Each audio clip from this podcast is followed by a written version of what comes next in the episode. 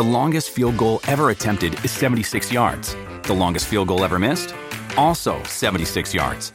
Why bring this up? Because knowing your limits matters, both when you're kicking a field goal and when you gamble.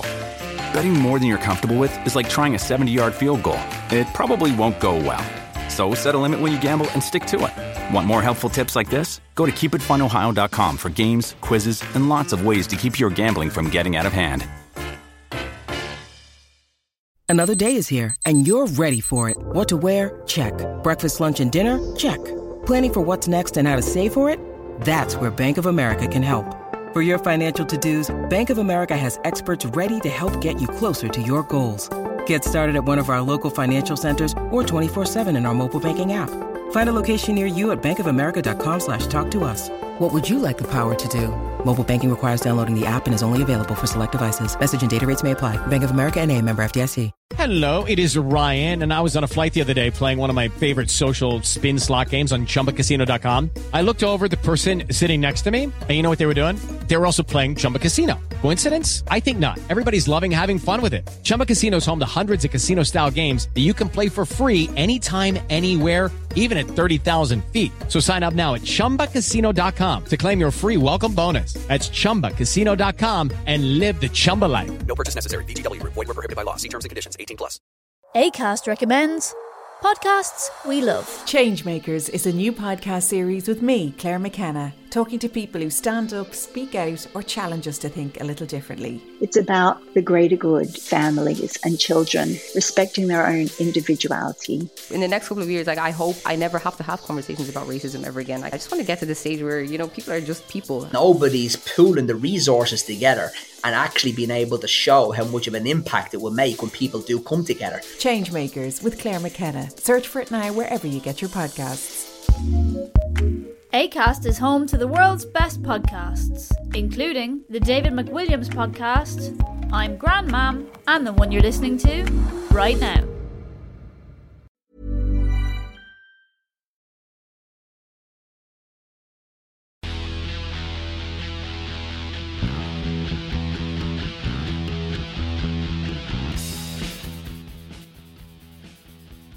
Welcome, welcome everyone to the Blood and Mud podcast, the podcast that thinks that the Six Nations doesn't really know what the word super means.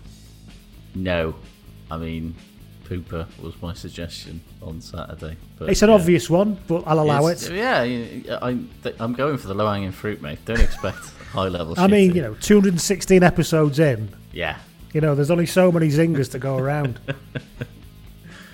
yeah, I will absolutely will recycle my Twitter jokes as well because fucking Oh, I- hell, I can't I can't just spin you people gold on Twitter and on podcasts. You've got to accept this.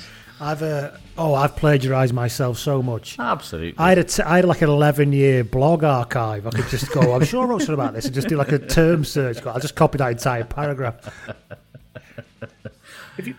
People don't understand that. People are seeing behind the curtain here of how unfunny we really are. or how lazy we are. Put it that, way. I mean, we're still fucking unbelievably funny. Like, points of order. It's just that there's a. It's the Just we're lazy with it. just yeah. lazy with it. Yeah. Yeah, There's only so much you can do. It's hard being funny. it is. It is. I mean, as a lot of people in the rugby world demonstrate on a near daily basis. As the Pro 14 account demonstrates oh, regularly. Oh, Jesus Christ, they should stop. Bless them. They're really. You can, as I said, you can almost smell off the screen how much how hard they're trying. They're really trying so hard. Uh, whatever that fucking monster thing was the other day, that was. I, I, It's a- it ain't all voiceover Was it a stuff. Monsters Inc. thing? That was it. Yeah. Oh, it was, and it They code Monsters- 2319. Monsters Inc. Yeah, Monsters Inc. And it was just it was just a, a shit joke, totally unrelated clip, bad Photoshop. Put those three things together, a joke. Maybe I maybe I'm old. Maybe it's me that doesn't get it. I don't think it could be you that's miserable, Josh. Neither me or you can be miserable about these things. They must be funny. I just like it to be actually funny. That's all I want.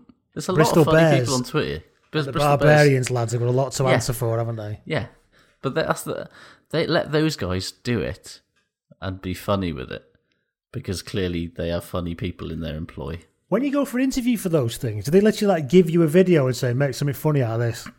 I mean, I wish they had. I mean, they should do, did- shouldn't they? Because that's what they have to do. You know, something's just happened. Say something funny about it. I think the reality is that they probably hired people with you know experience slash qualifications in social media, and I'm sure they're very good at their jobs. But it was probably doing sort of comms for, you know, a charity or, you know, a, a you know a fucking Duke of Edinburgh thing or something. you know, it's like they they're not being funny on the internet is not the same as being a social media person, and there's an awful lot of social media people who are being made to be funny on the internet in the rugby world at the moment, and I feel for them a great deal. Yes, they're doing their do. best, Yeah. as we are. Well, Ah, doing my best here. I am Lee, who's continuing to do my best, and over there, always doing his best. is- in most of the time, yeah. Josh, just about. So, Six Nations weekend, Supersonic Super Saturday. I was all pumped up. I mean, I was working, so I had to like pump. And I was genuinely quite pumped. I Thought this should be great. This right through till ten o'clock tonight because I did the first game Yeah. for the Guardian, then I had a break in the middle, and I did the final game. I thought I've got the great part part of this. Don't have mm. to watch England wallop in Italy in the middle and try and copy and paste try England eighty-seven times. I thought would be good, but it was um, it Fucking wasn't to shit, be, mate. was it? It was a. It was probably the every single game, and we'll. I mean, we'll get to this We'll later, to it. but all three games had mega probables v possibles vibes. I've done, yeah, all right, we'll get to that later on. Yeah. You um the. So did you do anything else apart from be disappointed by the rugby this weekend? Uh, glossed some doors and skirting boards. I was more interested in some of the rugby I watched. If I'm honest, quite literally watching paint dry, more fun. I did. I got very frustrated the weekend because my wife was shopping, Mm. and she came back and she brought back with her um, crisps, Mhm. which is not disappointing. No, absolutely until not. you realise it was vegetable crisps. Oh, see, So I wanted to ask you what your position is on the vegetable crisp: why? What's the fucking point? sweet potato, parsnip, beetroot. I just don't believe that they're that much better for you than just good old fashioned potato crisp. But they're still deep fried, aren't they? Exactly. And I feel the same. And equally, baked crisps. You can tell me that they're better Yeah, for me. that. But fuck off, are they? They're still covered in fucking salt. And mate. it's another hideous middle class thing, isn't it? And you know Yeah. it's a hideous middle class oh, thing. Oh, yeah. Because only the fucking posh brands make vegetable crisps, don't they? It's Yeah. your Tyrrells of this world. Absolutely. Or it's There's your no- Waitrose zone or your There's M&S no zone. fucking Golden Wonder salted parsnip crisps, is there? They don't do Spar's own brand Yeah. parsnip crisps. They don't do just sweet don't potato exist. space raiders. No. Although I'd try those. I think I would, yeah, because I'm such a chippy bastard. I would probably eat those and pretend they were nice just to make a point. See, I think when you're dealing with a sort of popped crisp scenario in a sort of space raidery kind of vibe, I don't think it matters what the fundamental vegetable that you're making it from. You know, it's so distinct. It's all been turned to powder and stuck together with gloy gum. at the end, I Exactly. think. It doesn't Yeah. matter if that's sweet potato or, or fucking swede or fucking car tire. It'll probably taste the same. As long you put enough fucking flavoring on it, it tastes fine. tell you what, I've decided I don't like. Have you seen that they've they've done those hula hoops that are not really hula hoops now? They're like imagine if a hula hoop was a disco, effectively. So they've they've inflated flat, round hula hoop. well, in, in this, in sort of the, in the way that discos are that sort of like inflated crisp kind of vibe. It's like that, but with a hula hoop. I think they call it hula hoop popped or something. They're like Oh, okay. popped, and it's going for the healthy thing. But honestly, it, it just tastes like polystyrene. It's someone's taken a perfectly good hula hoop and made it out of polystyrene, and I'm not here for it. It's like rice rice cakes. Yeah, which are only edible if you cover them in chocolate. Yeah, well, we and when you eat them, you sound like you're eating insulation. As I discovered, it feels like you are. as I discovered when my kids were very small and we went to church, and to keep them oh. occupied, I passed them some rice cakes. and they were going, Shh, Paddy, eat this, Paddy. And he was like, he was like, Mean, through you him, you with cannot- him, and in him. I mean, you can't. There's no way to quietly eat a crisp unless you do that weird thing where you leave the crisp in your mouth for so long that it effectively disintegrates. The other thing, there's one thing I can't get on with as well with my wife, who I love dearly, but I, I, can't get. I've had to put this aside because I love her so much. This is an sickness and health thing. Mhm. She's a crisp licker. Oh, what the fuck is wrong with people?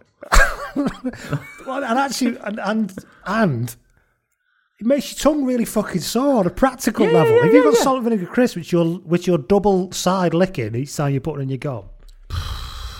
Some, I mean, it just shows really the the, the great fucking.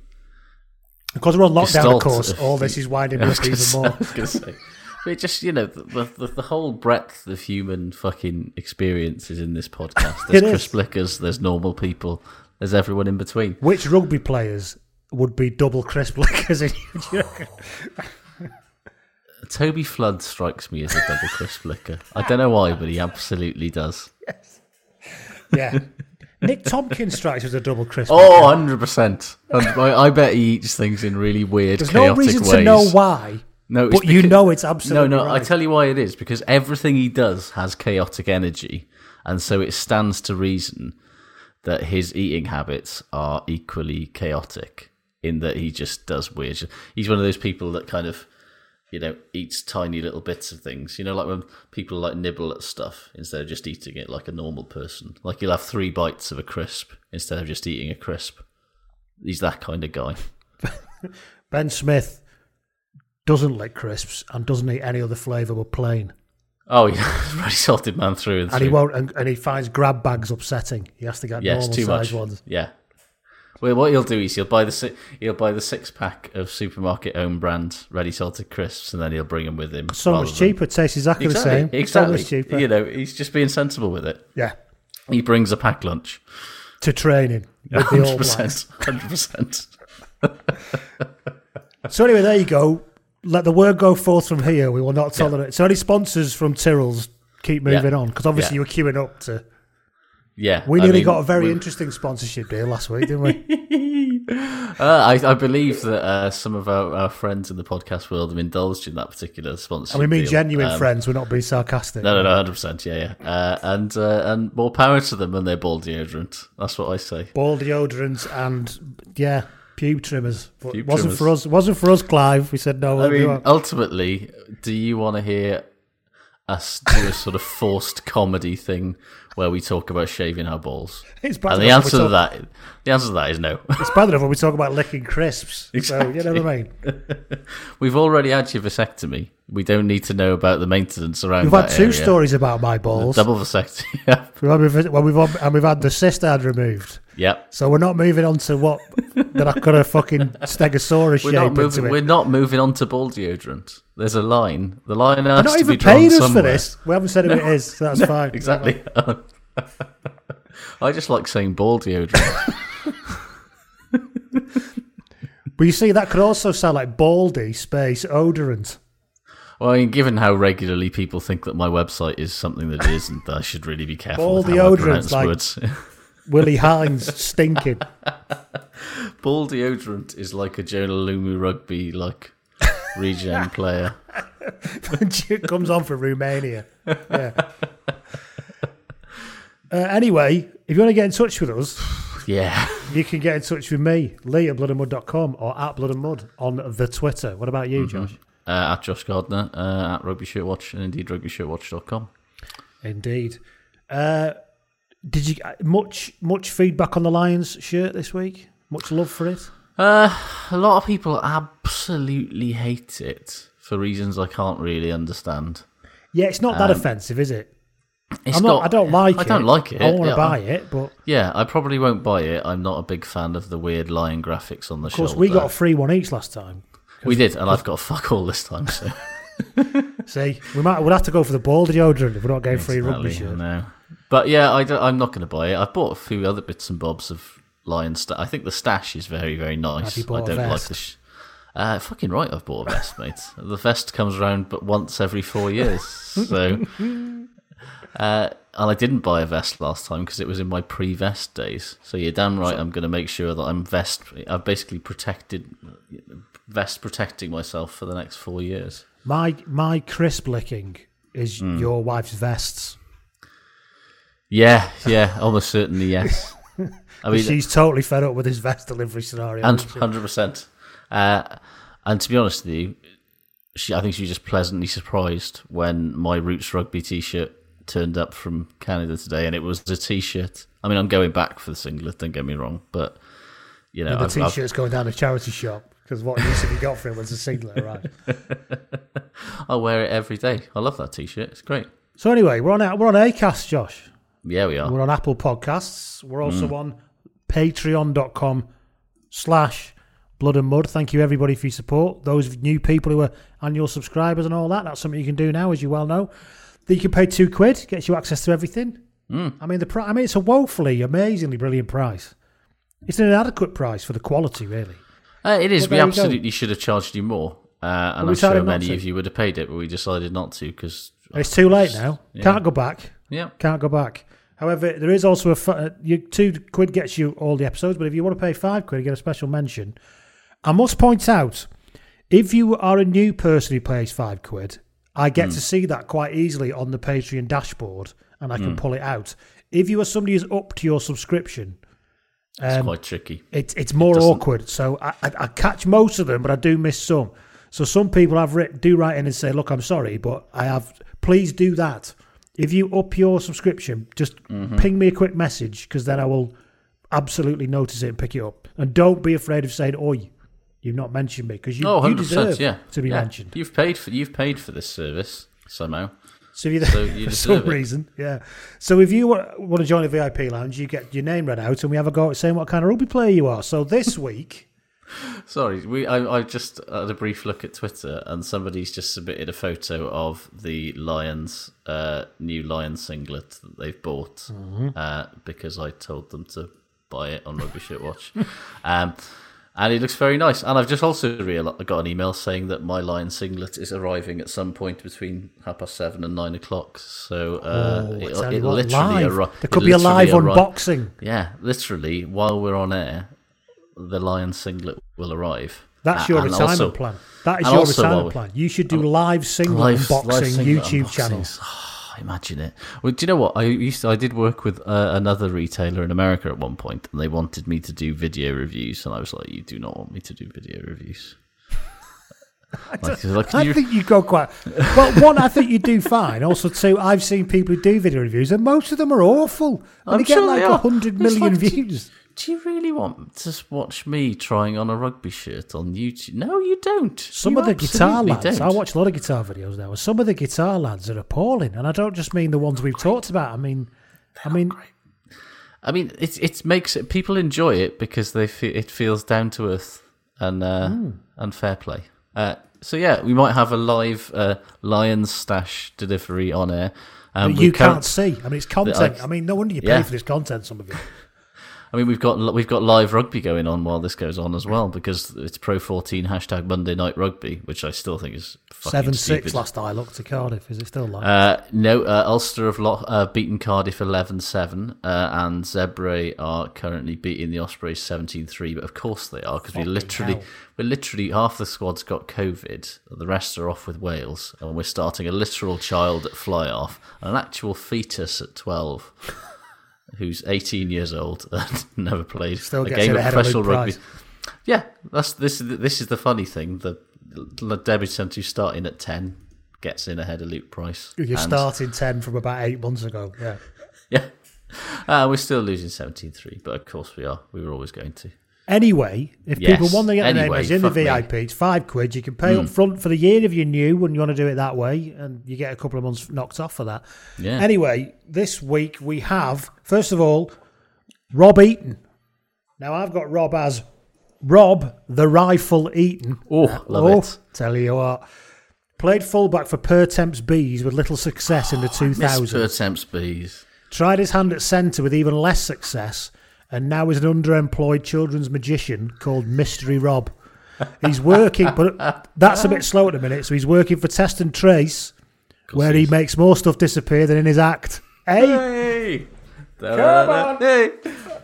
Circo. thank you, thank you, Rob Eaton.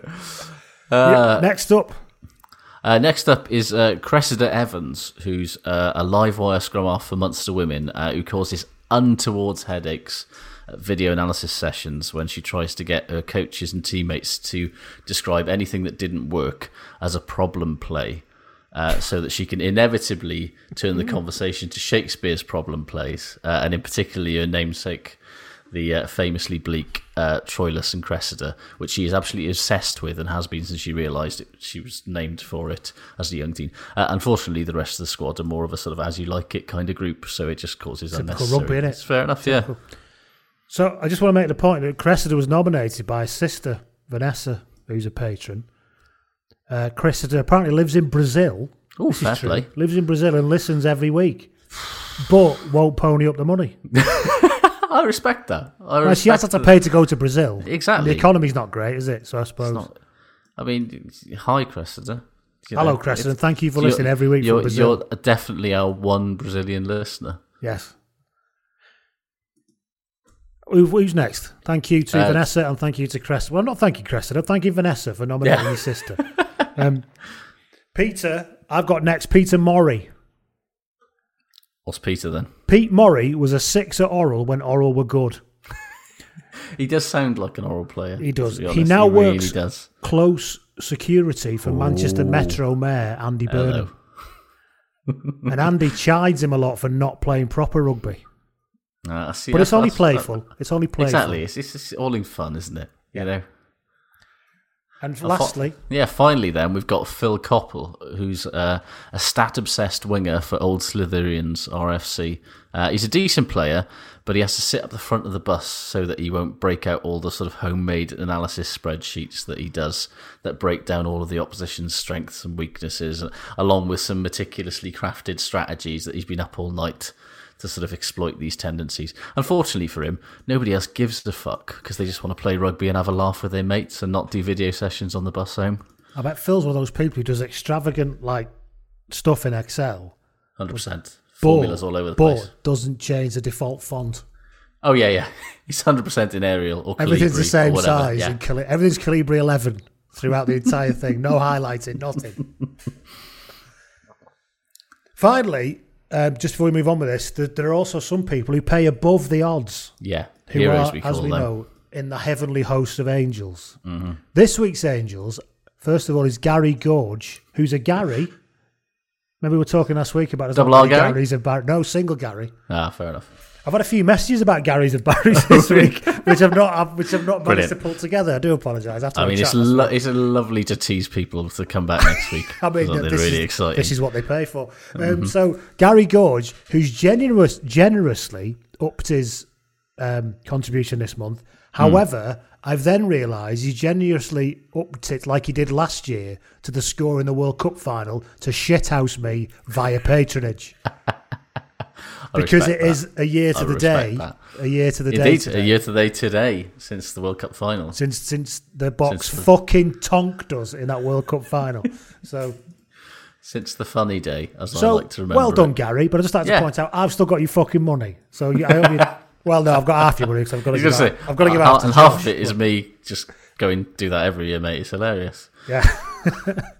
um, and then, and also, guess what else is up to his uh, contribution Ooh. in the heavenly host of angels? Friend of the pod, Adam Reese. Oh, fair play, Ad. He's coming. He's coming to somebody, is he? I, just- I don't know. Have you have you given some freelance work recently? Oh goodness, no. Quite right too. I mean, I don't. I I won't have any of that metal nonsense. What I like sure about. Adam is he's, he's an equal opportunity shit music lover, really. He loves he loves all the bad music, and I love him dearly for it. He's, loads of music he loves is I love, so I can't say anything. Anyway, UK air guitar champion. Never forget it. We we attract all the right kind of people Absolutely. to this podcast. So that's that's the Patreon stuff. Patreon.com slash blood and mud if you want to do the VIP. I've got a couple of things. Indeed. We're going to do Team of the 90s next, I promise. We're going to get one in before we- Christmas. We definitely said we're going to do another one this year, which is. I mean, we said it on air now. We've got to do it, surely. I'm also interviewing Michael Aylwin about Yes. his book about how completely in the shit rugby is. Sounds like it's right up our street. I was going to say it's bang on with our. And of course, I, worldview. he's, I could actually say this now. Who's my colleague at the Guardian, Michael Aylwin? Because he has never spoken to him before, never seen him, never emailed him. But here's my colleague at the Guardian. Now then, Now then, now then. we start as we always start with a Mhm. player spotted. Yes. Ollie White DMs. Hello, Ollie. Hi, he Ollie. says, a few weeks before lockdown, me and my now ex girlfriend.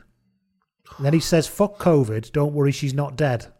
Well, I'm glad to hear that. I'm sorry she's your ex girlfriend, but I'm glad she's not dead. He says, we went for breakfast near Sgwd Gwladys, near Glynneath Waterfalls. Mm-hmm. Are you aware of that? I don't know that. I don't I know Uh, it's, but I'm. it's a it's a little bit down the valley for my. I, I say that my dad lives there. I just don't know anything about it.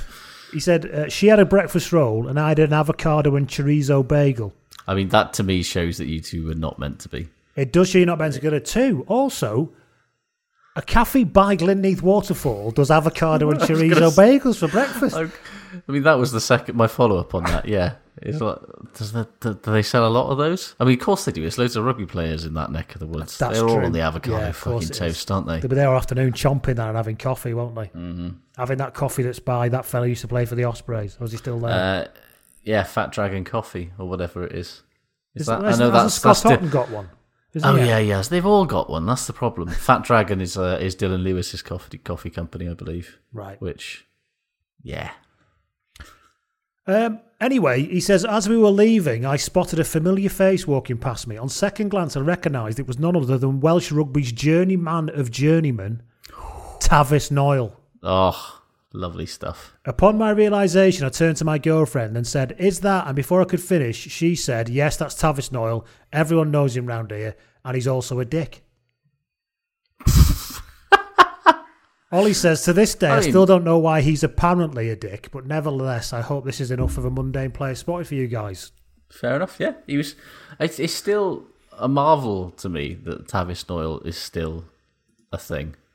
Uh, It's a marvel to me that he's he's recognisable because I wouldn't know him if I tripped over him. I tell you what, Tavis Knoyle has got quite a distinctive face. He's got a permanently cross face, which you know, he just does one of those faces that just looks like it's a Fuming. It's just all times just scowly. Because he was out of the game for a while, wasn't he?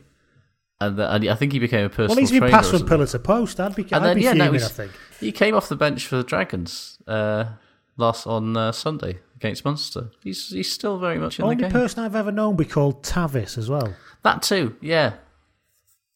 I don't Wonder even think it's a, from. don't even think it's a Welsh thing I because I don't it. know. I don't know any more Tavis. Because if it was Tavis, it would have an F. One F. yeah, yeah. There's the V in it for starters. Yeah, You've invented a Welsh name, then anglicised it. That's deep. That's a deep cut. it's like an Inception Welsh name. yeah. Tavis, of course, one of the uh, the elite few who've played for all four regions, of course. Indeed. Yeah. Did he play for Wales? Uh, yeah, and he played for Wales. Yeah, he's got eleven caps apparently.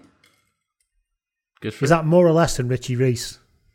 Uh, I'd say that's less than Richie Rees. Richie Rees has probably got a terrifyingly large number of caps. Let's All find of out. which from minute 60 onwards. Because there was a period. Oh no, he's only got nine caps. That's. I he think did seem to be ever present for a little while. he, didn't he was he was always around, but I think the reality is that he perhaps didn't get into as many squads as he could. They kind of worked. They kind of because they both started playing for Wales around about the same time, which is about 2010, and obviously Richie Rees kind of didn't play for him for very long. Yeah, there we go. Thank you very much, Ollie. That was a belter. It was. So, Noyes also played for both Neath, Llanelli, and Pontypridd in the Premiership. So if he could play, for, if he could play for Cardiff RFC, that would mean that he'd played for club teams and the representative teams of, like, well, if he played for Newport rather, then he's would kind of done all the kind of club teams of the all- regions of as the well. regions as well. And I mean, I'm sure Blues fans would be, have lots to say about me describing Pontypridd as one of the Blues a Blues club team, but uh, It is, yeah. though, isn't it? It is part of their. Of course it is, yeah. That region thing. They, should ban that word. It should be. It should be like in, in like New Zealand where they ban people calling your kids certain. Certain names, yeah. They should ban the word region in Welsh rugby. It shouldn't be allowed to be They used. should, they should certainly It's ban it misleading. between the sort of heads of the valleys and Cardiff because it doesn't go down well there for some reason. Hmm. No. Anyway, should we start the podcast? Yeah, let's start the podcast with the news. ACAST recommends podcasts we love. Changemakers is a new podcast series with me, Claire McKenna, talking to people who stand up, speak out, or challenge us to think a little differently. It's about the greater good, families and children respecting their own individuality. In the next couple of years, like I hope I never have to have conversations about racism ever again. I just want to get to the stage where you know people are just people. Nobody's pooling the resources together and actually being able to show how much of an impact it will make when people do come together. Changemakers with Claire McKenna. Search for it now wherever you get your podcasts. ACAST is home to the world's best podcasts, including the David McWilliams podcast, I'm Grandmam, and the one you're listening to right now. Yes. Um, the ticket prices for um, the Lions versus Japan match at Murrayfield next year have been revealed, and uh, well, they're not cheap. They're not cheap at all. Lions versus Japan at Murrayfield. Yes. How much? Uh, what do you think they start at?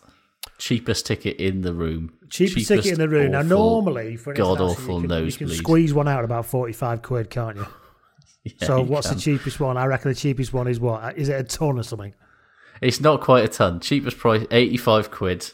Um, going up to 116, 137. Well, you have to sit in the toilets all game for that and just be passed a bit of Basically, yeah, yeah, has yeah. You are. You might as well, you know, be watching ants play rugby from there. Uh, most expensive ticket is 152, which isn't too bad, really. But you know, it's still. I mean, it's, Cracking day out, Edinburgh, though. it's, it's cracking. It's cracking day out, and it's also a chance to go and watch the Lions without having to go on tour, which makes the demand for this is going to be unfucking believable. It's probably the only Lions game that's going to be played.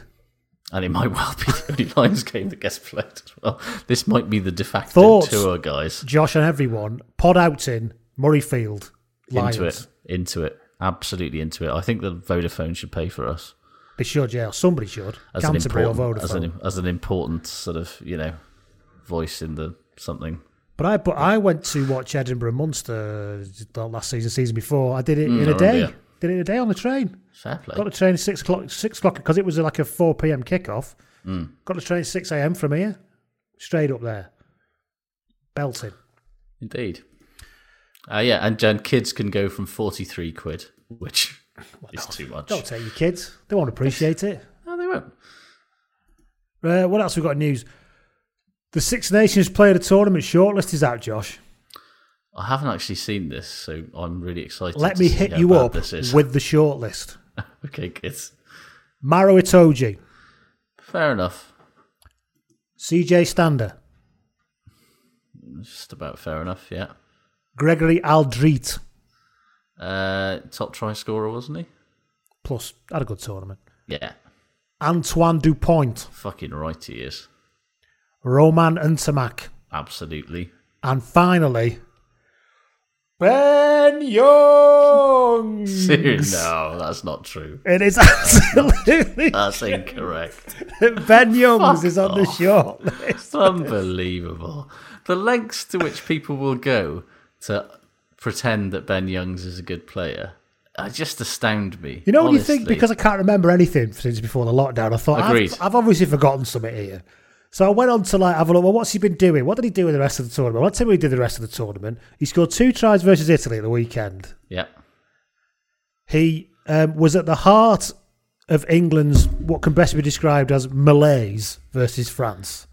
Yes. He came off the bench versus Scotland. Yes. And other than against Italy, he scored no points whatsoever and zero tries in this tournament. However, as the Six Nations is uh, keen to point out, he has kicked 1,306 metres, to, which shows his understanding of how important the territory battle is. I can't even get it. I'm sorry. What the fuck? I've never seen anyone use the metres kicked stat before. That's so and they did- Aggregated meters kicked to show an understanding of the game that gets you nominated for player of the tournament. They've also also it's not even that good because I've just looked at Dupont. Dupont's kicked for fifteen hundred meters, which is the Imagine most how in much, the how much. Dupont understands territory with that level of kicking. In compare, I've I tell you what, the photo they've used of Dupont on Massive the Six head. Nations page, It just makes his it makes it makes his head look like a spitting image puppet. They've put some sort of weird filter on him, and he legitimately looks like he's been crafted out of latex. Looks like a caricature of himself. I'm sure he doesn't normally look like that. It's not a flattering angle anyway. I can't work out whether Dupont's a good looking man or not. I don't think he's a good-looking man. I think he's an unbelievably good rugby player. Well, yes. I don't think he's a good. I don't think looking man. anybody's under any illusions about that anymore. I think I it's easy to forget how quickly he's come through, isn't it? Yeah, I mean, Because I can ca- remember. How many caps has he got? It's probably a scarily small number. It's probably like He's probably got less caps than Richie Rees. But I can remember um, it was either it was it was I think it was Illtud David Illtud Dad- David who's out in, Mm. um, in in France and covers. I'm sure it was him mentioning about this Toulouse scrum half who looks unbelievable, and I think that was about 18 months ago. yeah, he made his debut for Toulouse in 2017. Uh, he had previously played for Castres for, uh, like, I, I assume he was in Castres's youth system. I don't know anything about French rugby, so according to this, yeah, he go in 2014. He he, was, um, he's from, he was originally at Och, which is definitely not how you pronounce it, but I'm Welsh, so I choose to. Uh, and then joined Castres after they got relegated from the Pro D2. And then after he played 60 times for Castres, and he- he's only played 45 times for Toulouse, and 25 times for France. It's staggering. And yet he is head and shoulders the best nine in the world, in my opinion. Yeah, It's not even close. both by shoulder size and head oh, volume. huge shoulders, massive Swede, and just a big old neck as well. Really big neck. Yeah, what a player! I mean, What you know, fuck? I mean, we'll talk about we it. could I'm sure. forever, we? But anyway, speaking of the opposite end of that, the nominations at scrum Yes. half, Ben Youngs, man, it's just because you got hundred caps. Then Yeah, that's got no hundred name. percent. That's and, as, and like you, they've forgotten absolutely everything about what happened pre-lockdown. I thought So I was they've- going insane. I thought I've obviously forgot what a brilliant fucking. But then of course you just run that gif of him launching that ball into touch versus France, don't you? Mm. It's it's it's quite a thing. It really is, and it just shows. I don't actually these- think he's these had a dreadful tournament. No, but he's certainly not. But he's one cer- I mean, at the, on the flip side of that, um, there's definitely a vibe that this was just a, such a bad tournament. They were really scrabbling around trying to find somebody that played well. But why are no Scottish players in that? Because there's definitely a couple of Scottish players that I put in the frame for team player of the tournament. Fucking Right. Jamie Ritchie for starters. Yeah, absolutely. Yeah, I mean, it's it feels mad to me. the Mish has had a strong one. Yeah, you know, it's Hogg's had a good one actually. Hogg has actually had a good one. Ali Price been very good. You know, it's it's to toss the casual, just casually toss Ben Youngs in there, just feels churlish. If I'm honest. Right, Anyway, That's yes. So we're not happy about that. not happy about that. I- I think more baffled. Yeah. I deliberately. We mentioned this before we came on, and he said, "I've not seen it yet." I said, "Well, just wait, don't look till I tell you." So, hence, he's still a bit. You baffled. got you got an entirely authentic reaction there. Uh, it was not a happy one. Uh, what else we got in the news? Fiji are riddled with COVID. Yes, uh, but Semi's going to be fit for the Autumn Nations Cup, so nobody really cares about the whole riddled with COVID thing as long as he plays. Assuming he, they can put a team out. Yeah, if they've got three players in the squad that have got COVID, which to be fair, the Ospreys have got three. well, there's rumours it's nine now. fuck is it nine now? The Ospreys have had three players like have test positive with COVID this week, and they're playing right now. So, I mean, rugby doesn't seem to care that much. Of course, a week Monday, I will be in the free, unlocked Republic of Wales. While you, You will. you, You will. saps are all be locked in your house till the second of December. Bless you. Yeah, which will Big difference. change change my life in absolutely zero way at all. But you know, You have to cheer yeah. yourself up by ordering some more singlets, won't you? Yeah, I mean, you know, I'm just going to keep a steady stream of stash arriving for the next month, every day or so. Keep people in a job. Yeah, exactly. I'm supporting the economy. Uh, what else have we got here? Money. Speaking of the economy, Mm. uh, no one's got any money, obviously. definitely not. From a rugby point of view, obviously, I know a lot of people struggling with work as well. So if you're one of those people, I'm I'm sorry, and I hope it sorts itself out for you. Um, Yeah, we're not making light of it. Honestly, we're just kind of dicks. but the IRFU Yes. have finally been bailed out by the government, which is no doubt, no doubt going to get the RFU pissed off one way or the other. Yeah. Did it? Did like the RFU get any? There was in the rumours that them and horse racing were going to get some. Uh, all all the posh sports. To be Um, fair, yeah. with horse racing, loads of working class outside. people do horse Yeah, racing. and uh, well- and, and, and love it. So actually, the fact that everyone owns the horses is posh is a different thing altogether. But I mean, I think the argument is that the people who own the horses are generally doing quite well. of course they are. Yeah, but then the owners of pretty much everything are doing quite well. you only get called So- the arger if, if you're a posh cooker or an incredibly rich man. Mm-hmm. So who owns horses? Yes, so the IF, they've got uh, the equivalent of sixteen point two million quids, uh, which, given that their deficit is thirty two million quid, is uh, I mean, it'll, it'll help, but not a lot. They've probably got some kind of plan, haven't they? Recovery You'd plan. so. We can claw back sixteen, but we need the other sixteen, please. Yes, I think I'm just loving that because I imagine who's that mad Irish journalist who hates Irish rugby or lives in Brazil? He'll be Uh, flipping his fucking lid about this. I can't remember his name. I don't is. know, but he said, "Is has he got Richard Littlejohn vibes?" Oh, he's, he absolutely despises Irish rugby and the fact that it's Okay. given any prominence by the Irish media because he says that, that they're a terrible team and have done nothing. I mean, he's, he's absolutely incorrect there, but I appreciate that commitment to being a shithouse. Uh, yeah, so other money wise, World Rugby have come out and said obviously everyone's in the shit. It's like they Mm. just noticed this week, weirdly. Um, and um, Fuck you that. and they've got a seventy-seven million pound slush fund to start dishing out to people. Um, and the priority is the stricken tier one nations are the first people who are receiving the money. Yeah, I mean, let's let's. I, I was going to make a joke about them not needing it, but let's be honest, the game will be fucked if the tier one nations It's go true. to the wall. It's easy to go, oh, well, what about it? But actually, to be honest, they're the ones who bring in all the fucking money. So if they fold, Yeah. no one's got a chance. So. Yeah, is, this is, is very much the RFU, uh, World Rugby, rather investing in its future.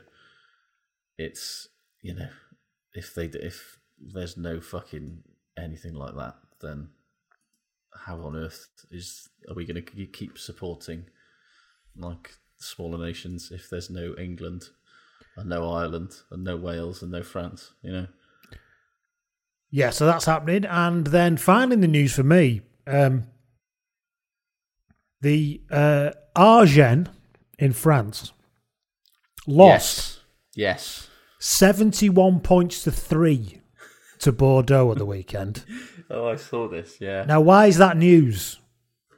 Well, I'll tell you why it's news. The president of Agen sacked the entire coaching team before the game finished.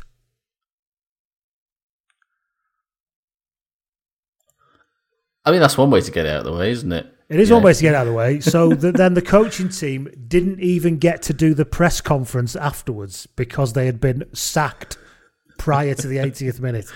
That's some Gareth Jenkins shit right there. Like- Oh, God, yeah. Uh, but even more so, let's be honest. Even Uh, more so. And, and beautifully French.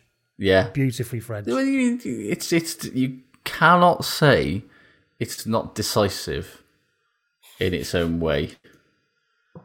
Not necessarily in a good way, I don't think, but but but it's certainly decisive. So imagine when you, you know, when you they they put the apply for this job post up on whatever board on the Guardian or whatever for Mm. the Argent coach's job, and you and they say, you know, at that level, you should really be phoning up the owner to find out what the situation is. You know, so what happened to your last coaching team then? Oh, I sacked him. Seventy eighth minute of a game, we were getting battered in. yeah, okay. Um, uh, yeah, I might apply. I'll have to have a think. I'll have to think about it. I'm going to take a really, really, really close look at the contract to check out what the severance package is, and then maybe we'll talk. Yeah, because here's the thing. I mean, why would you want the job if that's what? It's it's got significant Flavio Briatore at Q8 QPR vibes going on. Big style, massive style. Any more news? Uh, I mean, Gatland said that Rob Howley isn't going to be involved with the Lions this time around, which is not shocking, really. Let's be honest. He's coaching Canada now. The headlines were. Um, he said something about it would be difficult. And of Mm. course, that makes you read. He does his job. But actually, what he was saying was quite straightforward. He said, "You know, I respect Rob. I respect him as a coach. I think he's really, really great. However, we can't have the entire tour with me answering quest- him or me answering questions about all of that stuff. For Exactly two, when not. we've got like to get a job done in the space of about four weeks. You know, It's it's it would be it's like the most ungatland thing imaginable for him to get somebody who is a massive fucking distraction into what will need to be the most distraction-free environment imaginable. save it's an not really absolute news. fortune on full fat coke as well. If Rob's not alongside, hundred percent, yeah, yeah, yeah. Because you know you've got that sugar tax to worry about. you have, yeah. Yeah. Any more news, or is that it? Uh, yeah, I think that's about it, really. Yeah. Shall we talk about what it did happen at the weekend? I mean, yeah. I suppose we have to, don't we? That's what we're here for, technically. It is what Three- we're here for, technically. Three quite shit games, if I'm brutally honest. I quite enjoyed the France Ireland game. I enjoyed it. I enjoyed it parts of the me. France game, of the Italy game, because Italy gave it a good go for at least half an hour of it. Um, I did not enjoy Wales versus Scotland. But I, No. I probably enjoyed the last 15 minutes of Scotland playing. I admired it quite a bit. Yeah, there was plenty. There was there was some to admire in all the games, but I just I found Ireland France irritating because it should have just like neither team seemed to realise that they just needed to give it a go and they'd win the Six Nations. I wrote that in my preamble. That I said fucked me off. the good thing about this is that one of them at least is going to go for like the clappers from the offie, and it never quite happened. So No, it it- looked like it was just like again. It felt like a fucking training match. Like Ireland, ju- literally all Ireland needed to do was win that game by like seven points or whatever it was. Six end. points if they scored a try. Yeah, Yeah, and they just couldn't be fucking like from the off. They looked like they were trying their best not to lose. I think um, I wrote at half time in that game. We're doing this game first, aren't we, I suppose. I wrote at half time in that game that um, Ireland have. I should realise now why why they lost because I wrote at half time that they've got this and they should win it quite easily because they had like sixty eight percent territory in possession in the first half, even though they were losing. They were like they were doing all the structured stuff. It was Sexton was making some poor decisions about what to do with penalties, but because they'd already got the try, so it was just like, well, why don't you just keep chipping it? And actually, I could see why. Yeah, all I they needed I- to do was I- chip away at it. I could understand why it wasn't because they didn't need to be that exciting, did they? They could have spent, but it that was all contingent on them conti- continuing to do what they did in that first forty minutes.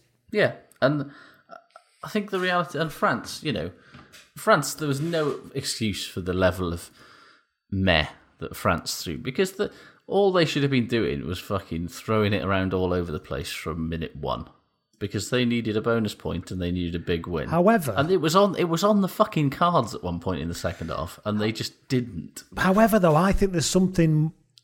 If you take that the France squad is on a journey, and this has been fucking done is, to death, yeah. this, but actually, them saying we'll just win this game by playing rugby that looks like rugby, Yeah, and we won't true. win the championship, but actually, we'll learn how to play a game of rugby.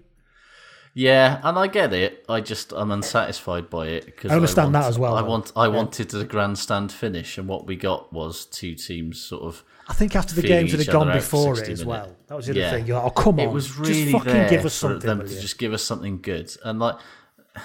Yeah, and you're completely right. You know, France are on a journey. France, I looked. France actually conceded more points per game under Edwards than they did last year, which, which is mad. Doesn't feel that way, does it? No, it doesn't. But it just imagine how good they'll be on. Well, the points difference is appalling, really actually, yeah, in. it's a good point, Yeah. yeah. and you know that they're they're going somewhere that everybody else should be very worried about. But I just thought there was an opportunity for it to be an old school France game there, and them to give in to their batshit instincts, and they just didn't. And I feel cheated as a rugby fan. They, um, although I completely understand why they didn't give a shit about that and just played a game of rugby. Honestly, that second half that they played was probably the best half of rugby I can remember France played for a very, very long time. Oh, it was exceptionally professional, Such a good- exceptionally good. And then you sprinkle in the fucking fairy dust at Absolute- back, yeah. both halfbacks, and it becomes was- a different I thing think that was the thing that wound me up was that there was a sense that they could score whenever they really wanted to. Like there was enough about them, and Ireland was so lackluster in that second half that if they'd have put another twenty percent effort in, they might have won that game with enough points to win the title. And I, and I know, and you're quite right that they're on a journey, blah blah blah. But It's like- boring though, isn't it? But yeah. well, it's not just that it's boring. It's just like chances to win this. Like, look, how long has it been since France last won the Six Nations? I don't know. I should know that, but uh, I think don't it's two, was it 2007 something Was like it that? after the World Cup? Oh yeah, we might 2012. They usually win it after a, a World Cup or a Lions tour, don't they? Let's find out. Let's find out. You keep talking. I'll find out. Uh, yeah. I this because 2012 was Wales, wasn't it? Of course it was. I don't think France have won it since like 2010. Let's have a look. Um, but while I'm looking, I'll keep waffling on. Um, yeah, there's.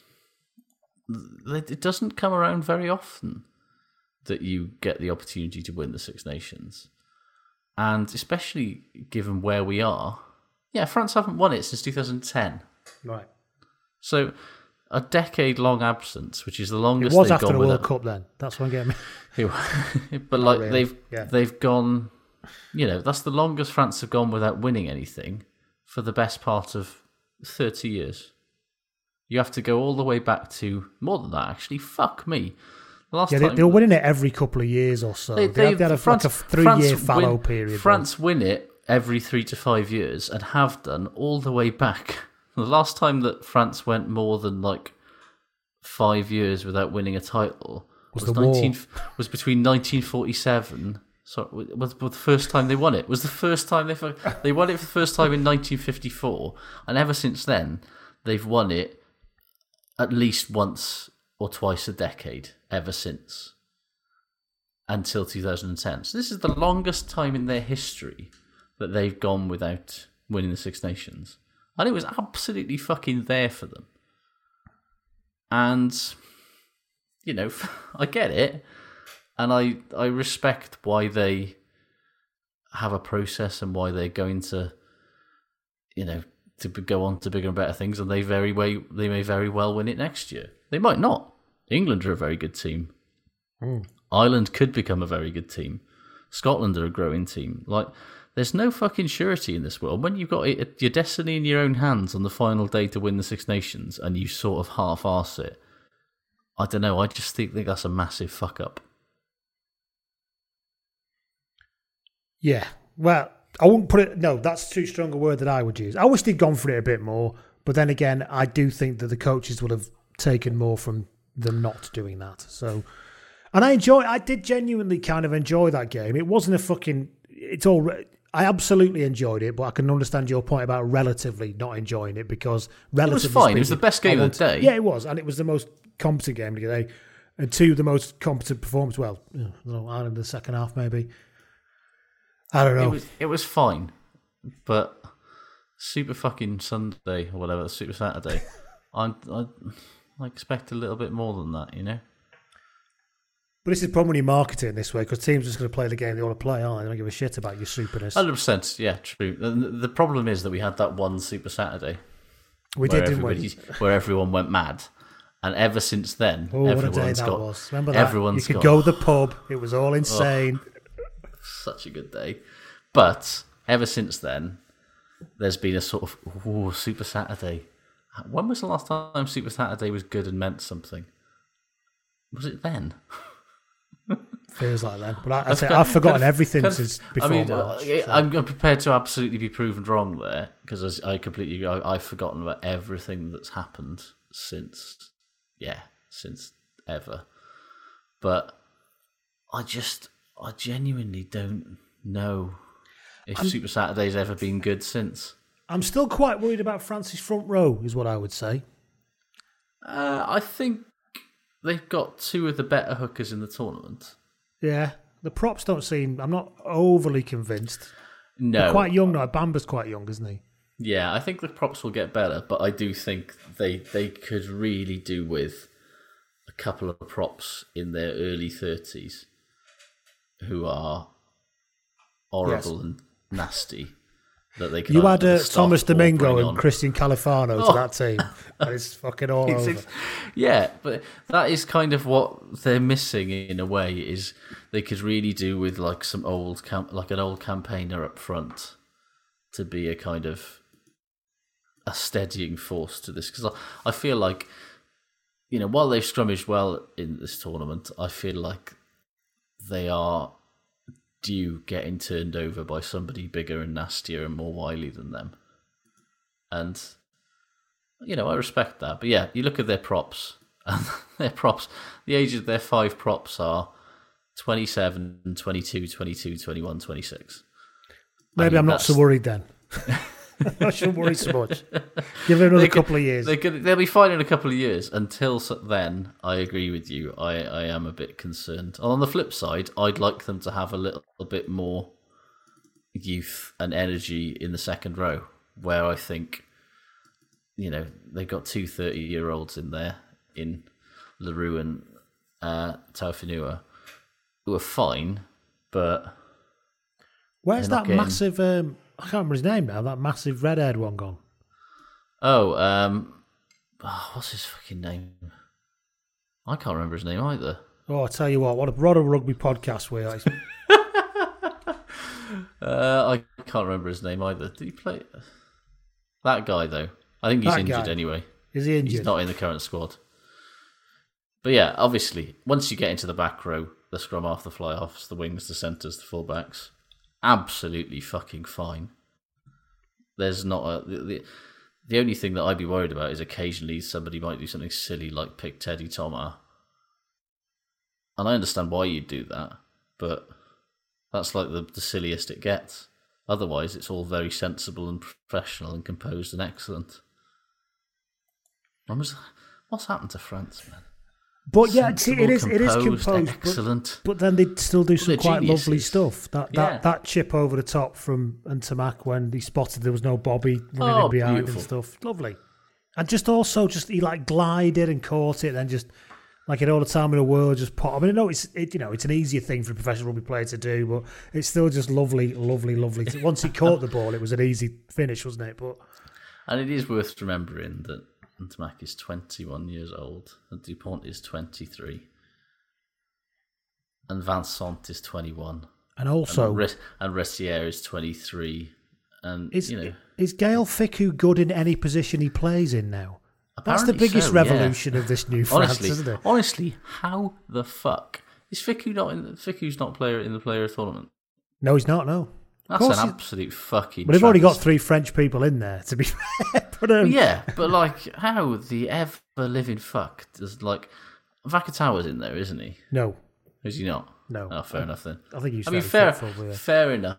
Fair enough for Ollivon scoring all the tries, and you, it would be hard to look past Ntamack and Dupont. But fucking hell, Fickou has been brilliant in this tournament, playing two positions to a world class level, which is just something that nobody ever thought we'd be saying. Nobody. No, we gen- I don't think any of us thought that this would be the way his career would go. Despite the fact that he's now got, I think, 122 caps. Nobody ever thought that it would be that way. At the age of 28, No, that's the whatever old he is. That's the thing. He's only got 56 caps. and He's 26. Like, he's the same. I think he's the same age as George North, and he's got 50 less caps. Or he's got 40 something less caps. What was the score with George North of the weekend, by the way? Uh, dropped on form, which now seems silly, given how everybody else went. Also, the fact that every time he got the ball against France the week before, he looked He looked really good. the most informed player in the backs. Yep. So, okay. Uh, yeah, there was uh, he, uh, Wayne Pivac said some bollocks basically about him not being in form, which I just, just don't believe, um, because he he was in form. Oh, sorry, he's two years younger than George North. Fair play to him, but he's still got forty odd less caps than him, which he's not going to get in the next two years. He's um, he's a remarkable like in terms of like a sort of comeback story. I think Fickou might be the best comeback story of international player. But he never went away. No, but he was sort of just there, wasn't he? was, he was there gathering 50, half, half a century of caps. Everyone go, what the fuck's he still doing there? it's the best story of perseverance, really. Or whether we just all weren't noticing that he was just better than we thought he was. I think it was that relative thing, wasn't it? That he did come through with in such a blaze of he? extremely hyped, and he was very good at the start, and he scored that try against England. But I do feel like he lost. He did definitely lose his way for a while. Hmm. So I think he was. They was trying to make him into something that he wasn't. And as you say, he probably more than anything just needed somebody to, to tell him that he's fucking shit hot all the time. He's he's uh, he's he's Shaun Edwards' new Ian Gough when he plays in the backs because he's got to, he's always going to have an Ian Gough on and him. he's got and he's got a lovely touch and a lot just uh he does everything well i just i really enjoy watching him play Yeah. Um, what about? I'll spare your pain. i mean you should save that to the end because i mean it's gonna it's gonna take a while what do you think about Ireland? Um the question the main my main takeaway from the island thing was there's a question over whether jonathan sexton should be Ireland's starting 10, I think, that is a discussion worth having. However, I don't think there's much of a discussion left about whether he should be captain Hmm. because he's just not fucking good at it. Like the pe- the way that he came off and petulantly fucking threw his toys out of the pram when he got substituted, and then when asked about it later on, basically just sort of shrugged his shoulders like a teenager and go, "What else was I supposed to do? I was supposed to be happy about it, was I?" Yeah. He but did- with an Irish accent, He pulled a Mike Brown. As we He like to really did. And it's like, it's fair enough. You're allowed to be annoyed when you're substituted, but not if you're the fucking captain. Not if you're the most experienced fucking player on the park. You're supposed to have a bit of fucking humility and professionalism about it. And, like, I just, that's just the straw for me. Like, the reality is, He also over the don't think- last year, he's been shit. Yeah, I'm not sure he um he got their heads in the right place during that game as well either because some of his No. decision making on penalties wasn't great. Well, the, cap- and there's the captain's something got about two 'cause- jobs, and people stand it? there, don't they? Think, well, what are you doing now? And people, that- and then you see him like losing his shit a bit, which is when it's going well, they probably think is very inspiring. Endearing. Yeah, and all yeah, that. yeah. Whereas actually, when it's like, well, you seem to have fucking lost all your shit now, and I don't feel You- I- you you're making me feel to- uncomfortable, Johnny. And that's the thing. The captain's got two. You know, as much as all the sort of forgetting all the off-field stuff for a minute, like the captain's job when he's on the pitch is to influence the ref and to make good decisions regarding kicking for the corner, taking the scrum, or kicking the points. And he has done both terribly for the last year. Like Yes, refs, Yeah. refs more often than not are just annoyed by his constant whinging and shouting and carping. It's exactly the same reason that Dan Biggar's not, you know, not captain material because he's much more likely to piss them off with his whinging than he is get them on side. And as you say, he's just consistently made bad decisions about when to go to the corner and when to kick the points, and it's cost Ireland games and it's cost Ireland wins. But the problem is, there's not that many candidates to take over. James Ryan's next off the rank, isn't he? But it's that he's like great fucking, player. He's and seven years old though, and and do you really want to fucking put that on him when he's got you know under fifty caps? And it's it's kind of weird actually when you think about it. Like since Bod and O'Connell retired, like there's been this weird void of leadership in the Irish team. Well, you remember when Best got made captain? Hmm. It was literally because Like they the voted, Irish- they? they? They voted it because they couldn't think of an outstanding candidate to be the leaders, and he just got the most votes. And uh, like that to me, a worrying, but like in that circumstance, you know, why not just give it this? Like this time, they just went, "Oh well, Sexton's the man now," and it just no. Well, clearly So- he's not. Just go to the back to the vote thing. So they're short of an international fullback, Oh, good and they're lord, short are. of a captain. You know where we're going with this, don't you? The future's bright. The future's puffing. The future's Dave Kearney. See, I thought you were going to suggest bringing Simon Zebo back as captain and fullback. Oh, that still I'm works. absolute- That works, I'm yeah. absolutely here for that. I'd fucking do it. But Even though he's like, blocked me, I could I could live with that. yeah, yeah. You know, it's probably a sign that he's, he's a balanced individual. You know, yes, exactly. I, I should be blocked. That shows he's got a bit of sense. Mm-hmm. Yeah. uh, I mean, honestly, just give it to CJ Stander. You might as well. Like, he's the most. He's the person who most passes the sight test as far as the future captain goes. And he's probably going to. And he is even when Levy's He's back. always- He's still going to be playing, isn't he? And he's and he's never worse than a six and a half out of ten. No. Like he's always tidy enough, and he never he rarely does something stupid, and he's keeping it. He, I completely agree. He's probably keeping it warm for James Ryan, but he's twenty eight, so like yeah, let him have it for The, two or um, three years.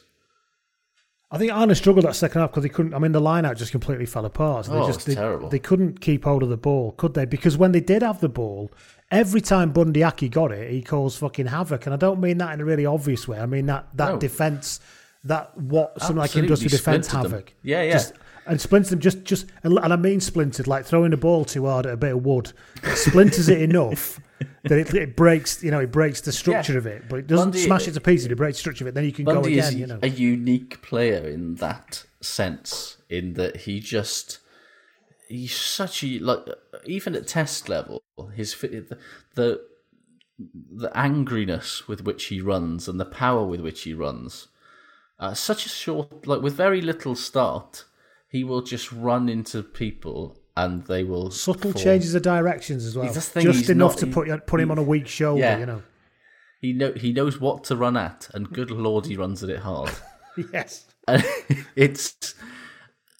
I I don't understand why Ireland aren't making him any much more of that, to be honest, because he's effectively, you know, Manu Tuilagi in terms of his ability to break a defensive line in that sort of fairly unique way that he runs with power, and it, I just don't feel Ireland use it that well.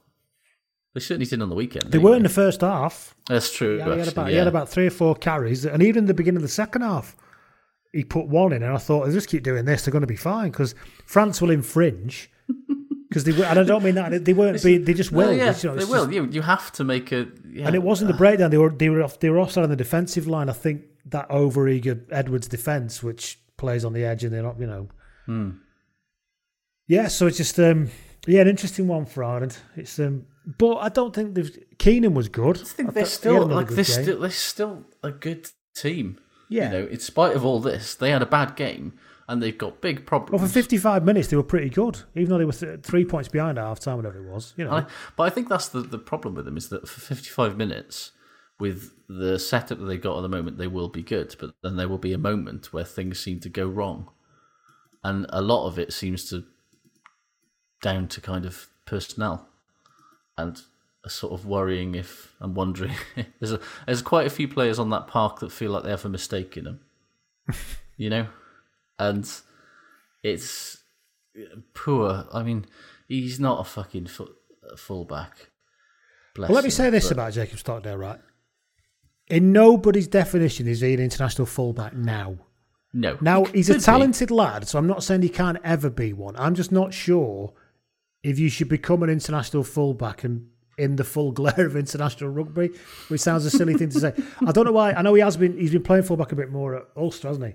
I don't know why the IRFU aren't saying to to Ulster play him at fullback for the next twelve months. I think they basically have. Have they? And I think that yeah, there's a a definite vibe that there's he's there for yeah, basically Farrell staked his reputation on it of just like he is going to be our fullback now. I wouldn't be And, frightened of chucking Keenan in there, to be honest. He looks quite. He looks a class out, that lad. To be honest, Like, I think Stockdale when Stockdale was in his pomp before he had a silly haircut and then a silly beard.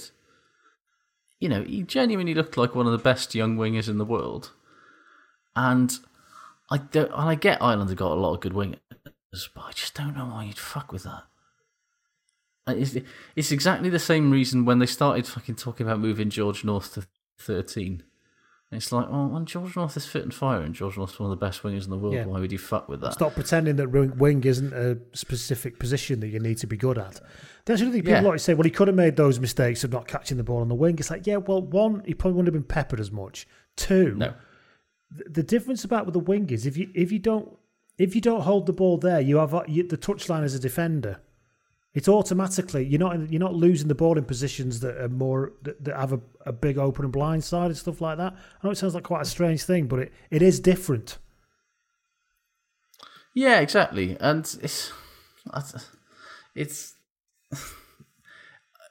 I just, I just don't understand it. There's, there's got to be a better option. And if he spends his whole game him- thinking, "Oh fucking hell, they're going to kick the ball straight And at me that's the vibe. he And then he then he the then vibe. won't do what he really is capable of doing at fullback, which Yeah. is arriving at the line and doing all those things he's brilliant Yeah, at. as an attacking force, he looks genuinely excellent coming from fullback because that's what happens when you give a winger loads of fucking time and space to pick their gap to run through. But like, yeah, I just, How bizarre just- was Henshaw's try, by the way?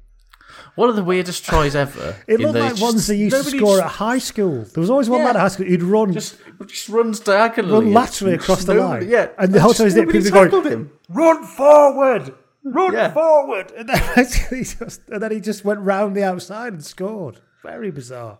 Very bizarre. It's just a strange. Somebody get him banged. Who's going to run across the line, step out, and bang him? Yeah, it's that kind of thing, isn't it? Uh, yeah. So anyway, that's that game. Yeah, We look forward to see what happens with France, and we look forward to Johnny Sexton not being captain anymore. But we'll yeah, see. and maybe that will make make him a better ten again. I think it probably will. Yeah. Uh, what else you got then? Uh, Well, England, Italy. Yeah. Italy I would be if? I was Eddie Jones, right? I would be concerned at how easy it was for Italy to get under England's skin in a really noticeable way. Like really odd, wasn't it? Eng- England got walked, walked into that stadium under no doubt in a million bajillion. They've never lost to Italy, and they knew when they stepped on that field that nothing Italy was going to do at any point on Saturday was ultimately going to trouble that team, hmm. and they should know this. And yet, all it took was Italy winning a couple of turnovers, forcing a couple of mistakes, and then celebrating them in a very over the top, overtly England style. And all of a sudden, it's not just Tom Curry's hair that makes him look like a preppy bad guy in a high school movie. He was just losing his cool all over the gaff. He was just like. They're still half the fuming about that just- whole fucking tackle thing from Twickenham, aren't they? Clearly, can't get over it. I think that was the thing.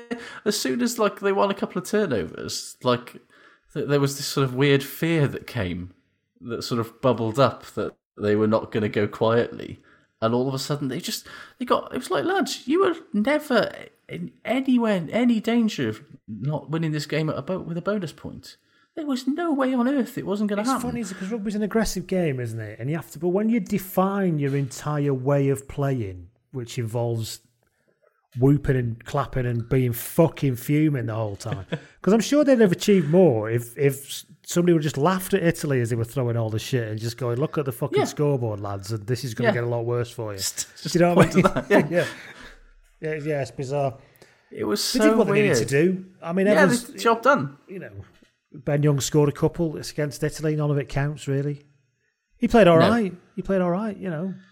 It was fine. They kicked the ball a lot, and some people are criticising them for that. But it's like that's that's that's how you win against an inferior team. I'm fucking loving another example of Garbisi's mad dummy and shit, though. Do you see that? Oh, in there? yes. Oh, yes. Who was it he completely sent downtown? Was it? remember, but he, it, Was it Furbank? I clearly- think it was I somebody think it might have really been, yeah. fucking through. Just, just. Or was it one of the forwards? Either way, it was fucking brilliant. It was the most comedy. Um, Honestly, if, if all this guy's career is going to be is sort of, he, I mean, to be fair to him, he looks the part. He's He 20. like- he's played about five senior games, including two and he- internationals. and he looks fine. yeah. But I, if that's his, you know, if all his thing is being a sort of perfectly decent test level outside off, and then once a game just throw in an outrageous dummy, absolutely here for it. Yeah, because they're not going to win Italy. No, You want something to look forward to when they play, don't yeah. Oh, you? Yeah. it's, Whoa, it's, it's ten to dummy. Yeah, I you know I thought they played you know for with for a given value of well they committed themselves to their task very well. Italy they they got and they did exactly what they wanted to do, which is fucking stick it up them and ruffle a few feathers. And they I think they're quite right to be pleased about that. And they scored a couple of caravan of, uh, the caravan of Carlo Canna's competence uh, continues, doesn't it? continues on. I mean, is he the other the, the sort of other side of the great rugby comeback stories? Carlo Canna going from world's least convincing ten to perfectly acceptable ball playing twelve. That they bafflingly run up, you know, crash ball for some reason quite often when there's absolutely no reason to say that. Yeah, they call it they call, they call a crash ball pop to him, and he's like, "Oh, seriously? Come on!" and he runs. To be fair to him, he runs hard and he runs, but he's. I mean, he's not Jamie Roberts, is he? He's No. not Bundee Aki. He's not. Uh, I mean, He fucking gives it all, though, doesn't he? he Fair play really does. He, he gives it his all, and I think that's. He also has to put up with fucking Garbisi throwing every kick off to him under pressure by about nine defenders. What's that about? Because it. Garbisi can quite clearly kick. It's Yeah. so odd. It's like, why are he just doesn't that? want to. It's got to be a strategy thing, but I mean, yeah. Do you remember when went through that period of playing Andrea Masi at 10 and he couldn't Oh kick? Lord, I do. and uh, this is the thing that I genuinely think. You know, it's a people are talking. You know, and it's mainly casual fans that say this sort of shit about how Italy haven't improved and Italy are, you know, just as shit as they ever were. You know, they're not. They're absolutely. They might still be losing heavily to most teams, but they are absolutely a much better team than they used to be, and they've got much more talented players than they used to be, and they've got you know their their club sides are decent now. You know, it's Italian rugby is coming on just very slowly. We have to remember that they came into a tournament with the five oldest rugby playing nations in the world from a basically standing start 20 years ago. And they're Mm. always going to be playing catch up from that regard. The um, remember before the first game, the game against um, Ireland, The Wales game. No, no, I'm, I'm just going to say about Italy. The Oh, game yeah, against yeah. Ireland last week when they, they interviewed Franco Smith before and said, um, "What have you been doing in lockdown?" Then he said, "Well, I've had the chance to reflect on the playing staff we have and go all around the country looking at all the things we have available to us." And it's like, "Well, yeah, you're not fucking smiling, mate. I understand why now." You know, What do you, what do you do with the other five and a half months of lockdown, mate? yes, indeed. I found a 20 year old fly half who started today. Other than that, I had some nice food at a garage. Uh, and he has learned all about how they have pizza slightly different in different parts of Italy. So it wasn't totally a wasted trip, you know. I mean, No such thing as Italian food, as Italians will tell you. Because every region is different. And they all Also, hate each other's food. I'm talking about the fact that anyone plays rugby in southern Italy. Come off it. Come on. What am I talking about? Uh, but yeah, you know, I I think they're. I I wouldn't bet against Italy beating Wales next year in the Six Nations. To be brutally honest with you, I don't think we can reflect that as an accurate piece of analysis to mood you're in. But yeah, it's um, the. I do genuinely. I looked at that game, half an hour of that game on Saturday, and I thought, you know what? This looks like they could do something in the next I five agree. years. I completely. It won't. They'll still finish They're bottom. win the Six Nations. They'll still finish bottom They could most get a years, scalp or two. but it won't be a kind of really depressing fucking couple of hours, which it has been too often. No, I think years. the the sort of guaranteed Italy bonus point, let's run up the score thing, might not be as you know, and that's progress as far as I'm concerned. You know, and as far as anyone should be concerned, that's the, them getting better incrementally is all we can really ask of them. and there is no one else, so people stop talking about this relegation Yeah. thing. Georgia Yeah. are fucking bobbins. Yeah. Look what Scotland did to them last week. They're just And, shite. You know, Yeah. they're entertaining enough at times, but they're just crap. You know. yeah, they have a good pack, although quite a few of those that pack is now retired. and they keep shooting each other. Yeah, they- you know, re- you know, if if South Africa want to join the Six Nations, there's a convers there then there's, a, con- conversation to be There's had. a conversation to be had with Italy. Can I have a word, please? Yeah. look, Oh shit. look, Yeah. you're out. I mean, which, but you know, and that may well happen. But I think it's much more likely that it becomes the Seven Nations than Italy get fucking turfed out. Yeah. So, yeah, let just let them just. I don't understand why teams of other nations that beat them every year complain that they're not very good.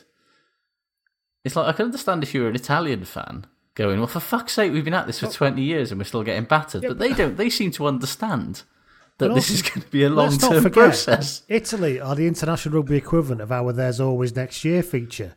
Hundred percent. And they keep fucking showing up and they keep getting stuck in, and the fans love it and they love being part of it. And it's actually, I think it is part of the fucking Six Nations Yeah, I, I completely agree with that. I, don't- I don't know. I'm just I'm fed up of people doing Italy down all the time. Quite right too. This has only happened since Minozzi's come in the team, though, hasn't it? Hundred percent. He got fucking fa- fairly well Minozzi- tuned, didn't he? at the Minozzi, weekend? Garbisi. Oh fucking hell! He- now that we've got Minozzi and Garbisi, like Lovely. who's what's how is they not everyone's second team? They're adorable. I like that. Um, how old's Violi? That scrum half. He looks pretty handy. He looks quite He's- nice. yeah, yeah, he does. And you know, it's there's platform there. There's shoots of you know, it's not fucking Dupont and, and Ntamack. Don't get me wrong, but like there's a platform there for something interesting. He's 27, Violi. Fair dues. He'll be around another Yeah. five years if he's still. Yeah, yeah, easy. Anyway, People, people can talk about Will Rowlands as being some sort of exciting fucking player when he's 29 years old. Then yeah, which brings us to you've put it off long enough. yeah, He's feeling fully uplifted. Yeah. I mean, turns out, right, Scotland were arguing for years about what kind of 10 they needed, when in reality, they didn't need any 10. All they needed was a, all they needed is a pack of forwards. Yes. Like, all, all, Oldest those Sco- story in the world. all those Scotland fans calling Gatland a cunt for trying out Stuart Hogg at 10 for the Lions in 2013. Turns out, who was fucking right all along, eh?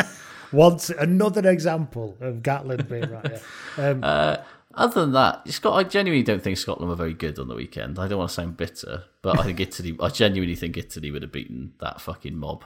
Uh, the Wales team. with the, the, I'm I'm loath to even call them a Wales team to be honest, but um, but they try they contrived for the best part of 70 minutes to not make their obvious advantages count against a terrible team.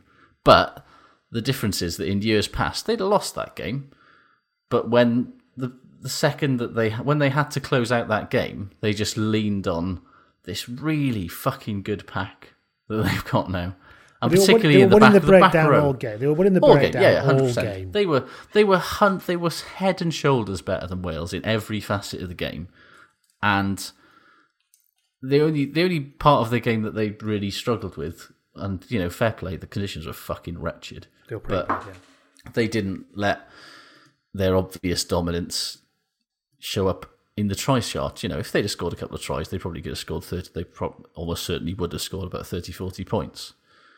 As it was, it was tense enough that they had to dig in in the last 15 minutes. But they did so with such unfussed ease. And there was You know- something kind of nuggety about it, which I 100%, liked, yeah. which I liked, and I think and I think that's what they've needed. That point about, and you know, in that in that weather, when you need your ten to run the game for you, then you lose fucking both of them, and then you've got to put Hogg in there, and then, and to be fair, Ali Price stepped right up. Ali Price, honestly, was fucking brilliant. Yeah, Honestly, Like- that last twenty minutes was one of the. It was just brilliant. He was Yeah. like, right, "I'm taking charge of this now." Hundred percent. He spent the entire last twenty minutes shouting at his forwards, and Yeah. And then it was- hitting those lovely angled driven kicks and said. "Play from there." Then kept. Kept putting them back inside the twenty-two, and it was exactly what it needed. And the the remarkable thing about this Scottish pack is it's not dramatically different to the one that they've had for the last three or four years. And The bench is in terms different. of though, isn't it? the bench, made such a difference when it came on. It was like just everything. I'm not saying anything got better, but the likes of Kebbell yeah. coming on, McInally coming on. Well, it just shows it, it demonstrates that they, you know, particularly with the likes of Kebbell, as we've said in the past, there's no better union in the world than the SRU at identifying sort of talent that they could poach Yeah. from other nations and bringing them in. And, And that's not think damning it's with faint praise. That's fucking it's brilliant. Not. They Yeah. genuinely are the best. You look at the play, you know, Duran coming in, you know, coming off the bench as, as- and bringing that physical, well. you, know, Yeah, you- you know, totally different physical proposition to what Wales had had to deal with for the first 60 odd minutes. And that's, yeah, that's entirely to the SRU's credit. I think it's incredibly admirable what they do and entirely sensible. And it, to be honest with you, fucking boils my piss that Wales, since Grannygate, have basically been terrified of doing the same. And don't go looking for these players that can help the team. You know, So- when you've got such a small player pool, that's what you have to do. And they do it better than anybody else. And then I just think that, well, look, if Scotland play with their forwards and with Ali Price, Mm-hmm. like they did that last 20, 30 minutes of that game, and then add on the other stuff they could do and everyone's still whole and on the field, Mm. and then you maybe bringing Van der Merwe in as well onto the wing. That's just going to be that's a really decent prospect. I- Actually, I'm fairly. I'm not quite as depressed about Wales as you are. So, but looking at looking at next year, Oh, we'll- we'll assuming the world we'll next year's next next year's um, tournament, which I think starts in about three weeks. The uh, the Yes, it does. but it- you know, when that starts, there's generally some like everything you've just said about Italy. Ireland under Farrell should get a little bit. It'll keep going. England have got an interesting couple of years coming up with some of the young people, there, young players they're bringing through. Mm. Scotland looking like I think it's going to be a really exciting two or three years. Really, I think yeah. you don't think that obviously because you think you're No. going to watch Wales lose for the next three years. Yeah, I absolutely am. Yeah, Wales are going to be the worst team in the Six Nations next year. I fucking guarantee it. But um, yeah, you know, there's no reason. I I feel like we've been saying this for the last two or three years, unfortunately. Um, but I do think that Scotland are learning how to win in the same way that we were talking about France learning how to win, but in a, you know from a less kind of advanced situation. You know, they're in a less advanced position than France are. But I think that there's absolutely a a situation that you can look at the table next year, and they're definitely duking it out for with England and France at the top of it. I don't see why not. Hmm. They've got the pack for it. They can keep it. It's always the. I, I, I'm loath to even say it because Scotland fans fucking wince when I do, but it's just a case of keeping everybody fit. You know, they've had such bad luck with their forwards getting injured over the last four or five years, and this year, you know, was the first year where broadly most people have been fit most of the time, Mm. and it's made a fucking massive difference. It really has. And there's nothing you can do about people getting injured, is there? No, you've got to, least- you've got to develop depth, and that is you know with Scotland's small player base and only having two pro teams, that's always going to be a problem in terms of, of depth. But it is getting better. If that squad stays as it is that we played on Saturday, when it's not fucking blowing a gale, then uh, and pissing it down, then But that's how they, that's how where they'll how they'll play all of their home games. So it's good that they managed to kind of to I turn out think the way they kept banging on about the fucking conditions, like nobody had seen Northern Europe in October before. It was like, I Jesus know. Christ, It was like, come on. Yeah, we get it. It's a bit blowy and windy. There was no excuse for how bad both teams played. Gen- gen- genuinely, like, I get it. The wind's swirling a bit. You've all played in conditions where the wind has swirled. How can nobody throw a fucking line out?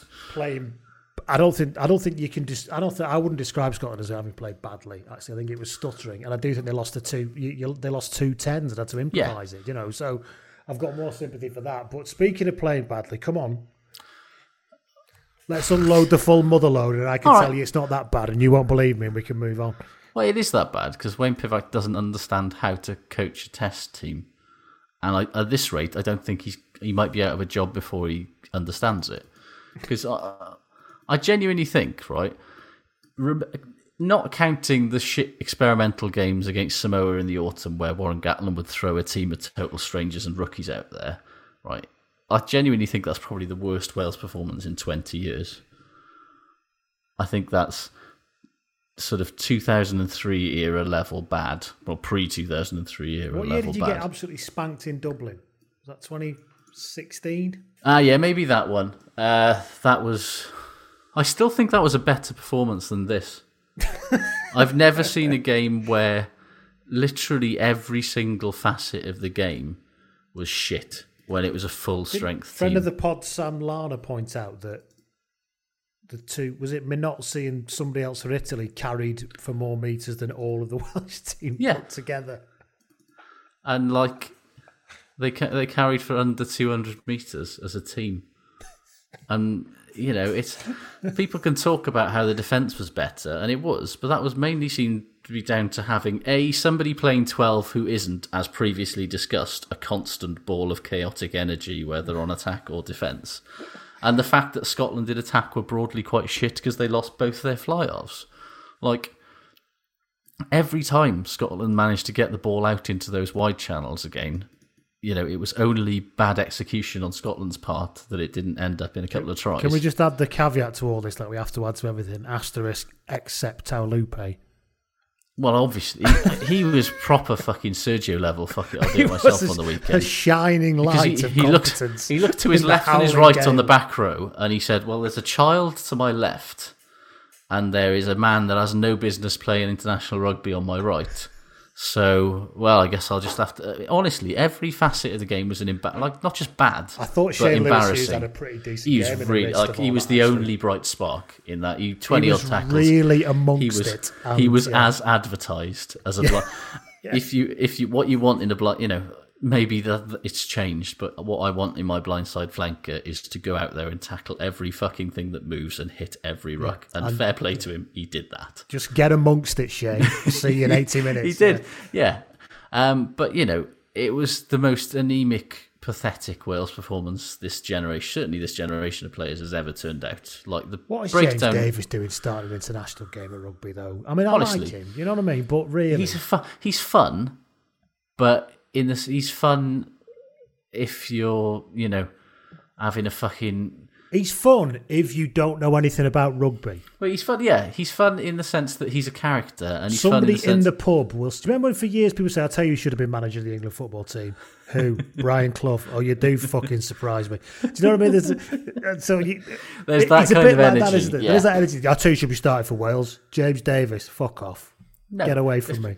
James Davies is fun in the sense that a he's a character, and b he can Yeah. be fun if you a put him in the sevens, then you, and and and also get him in a lot better physical condition than he is at the moment. There's that as Um, well. Yeah. And ho- honestly, for all of the talk about Wales's impressive fucking back row depth, Jesus Christ, the fact that we were one, you know, one Justin Tipuric getting a tonsillitis away from this is just a fu- like, but like, I'm not, I'm not an analysis guy, right? But like, I honestly think that like Pivac is trying to execute a, a game plan with Wales that they simply do not have the personnel for, right? Like, even I can see, right, that the way Wales' forwards are lining up now is different to what Gatland did, Hmm. right? And I, I'm not opposed to it because Gatland generally just had his forwards just hang around quite close to the breakdown and then run round the corner for 80 minutes, and it was quite dull to watch. Like, uh, Yeah. none of us, none of us particularly. Sometimes did that under the post on attack. Yeah. and then gave a penalty away. You know. Yeah, quite often. That's not automatic. You know. It wasn't all sunshine and rainbows. That's No, their their job was basically carrying around the corner to suck in defenders, and then a big back, be it a twelve or a winger, would smash it over the gain line. But the reality is that Gatland's Wales played like that because Wales haven't developed an explosive forward ball carrier since Scott Quinnell. And tell me I'm wrong there. No, it's yeah, actually, because I mean the the kind of big A proper dynamic Billy Vunipola, Yeah. fucking because Taulupe doesn't do that. Taulupe's got lovely footwork and he'll get Yeah. you over the gain line, but he's not that. Yeah, give it in. I'll Yeah, Ross Moriarty people. is a good carrier. He's not Mm, that. yeah. Ken Owens is a good carrier. He's not that. Josh Navidi is a good carrier. He's not that. There's no Hamish Watson. There's no Billy Vunipola. There's no fucking. There's no big lads, and it's a weird thing. But Wales have had fucking Alex Cuthbert and George North and Jamie Roberts and Jonathan Davies, and so Gatland went, well, we'll just get the fucking backs to carry it over the gain line then, because they're the big lads. But Pivac's system clearly requires loads of big physical forwards to be the dudes. And you got to look at his Scarlets teams, and it was like Ken Owens, Rob Evans, Tadhg Beirne, John Barclay, Aaron Shingler when he was not broken. like, these were the big lads that they'd require at club level to get over the line and create the platform. But if your carriers aren't powering over the gain line, it's a hell of a lot fucking harder to get over the gain line at test level, by the way then the forwards are so fucking spread out, and you could see it on Saturday. Everyone just gets isolated because there's like there's forwards hanging around on the wing instead of trying to fucking support the man that's just run up a blind alley and not got over the gain line. and there's a permanent hole in the mid, middle of the defence at all times. Well, of course there is. So yeah, bizarre. it's so bizarre.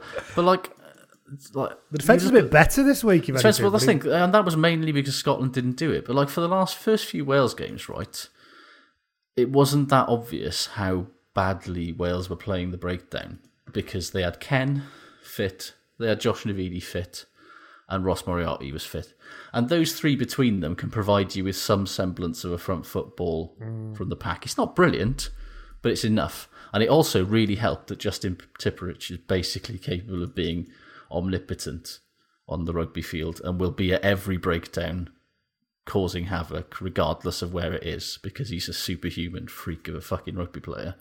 You take him out on Saturday, and all of a sudden, somebody isn't instantly arriving at every single breakdown to fucking clean out the tackle, and then instantly, you know, we got let's something like eight or nine turnovers that were penalty, eight or nine penalties on the attack, and it was all the same. It was just player runs up blind alley, the support doesn't get there in time. Jamie Ritchie or Hamish Watson just goes, "I'll have the ball then. See you later." I mean, it was uh, it was awful. It was I mean, truly it, appalling. It wasn't a great game of rugby at all, but they No, were particularly awful. And um, I think more than anything, I, you, I just keep coming away from all these games going, you've just done a quite a nice piece of trying to understand what it is they're trying to do. But I keep coming away thinking, I don't know what they're doing. Uh, but then again, I don't think. For a start, it's 12 months after World, it's, it's the 12 months after a World Cup when Wales kind of dragged themselves to a semi final through sheer force of will and, and, and experience and Gatland. a good system, A good well. system, and a system that maximised what they had. But is it, there's a change in the system. It's it's five or six games really in a fucking mad old year, with the least you know of all the teams that are doing this, apart from Italy, which is a different kettle of fish altogether. The least amount of continuity, really. I would say. But then you look at every they've had not a single player retire. That squad has basically been the same, if not better, than the one that Gatland took to a World Cup semi final.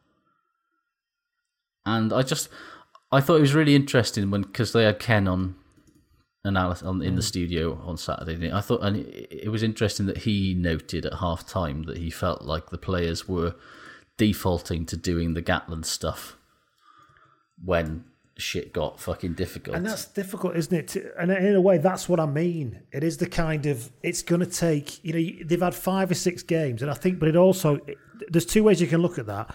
They're either not getting it enough, or when the shit hits the fan, they go all uh, Matt Dawson, Graham Henry, the 2001 Lions tour, and go, "I don't trust what you're telling me, I, th- I so I won't do it." And I feel like it's the latter. I think a player know, you know, players are not stupid. Modern players, they've watched enough fucking video to know when something is going to work and when something ain't.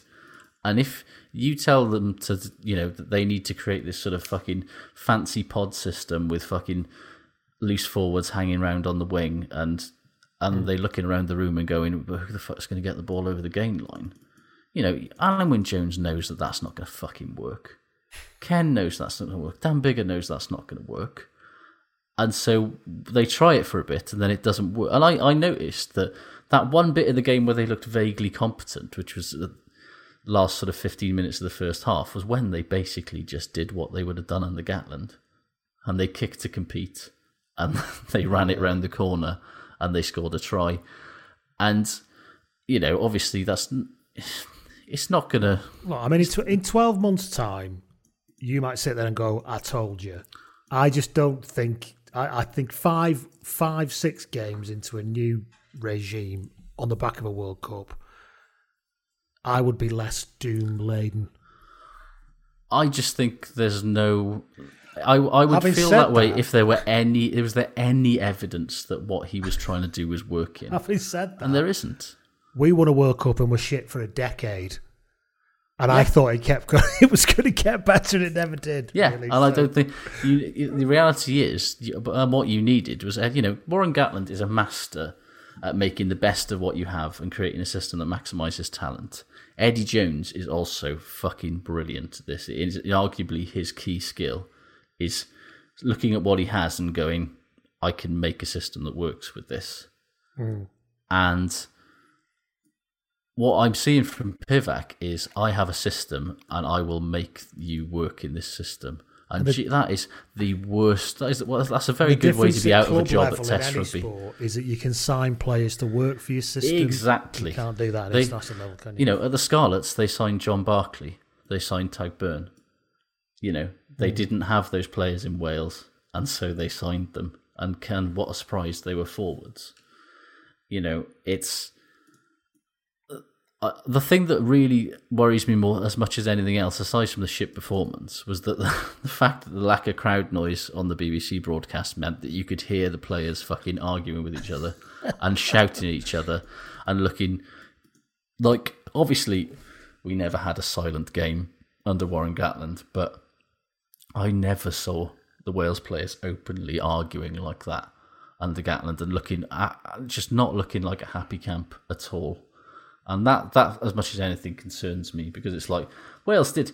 It wasn't like, like you said. It was not all fucking sunshine and rainbows under Gatland. They had some genuinely historic losing runs, and yet they never looked like this. They never looked. They were never bickering amongst themselves and angry and throwing blame around, and that's that's as almost as much as anything else concerns me because it's like, well, fucking hell. If we're less than a year into this and you're already trying to play the blame game as to who's responsible for this complete clusterfuck, how is that going to be?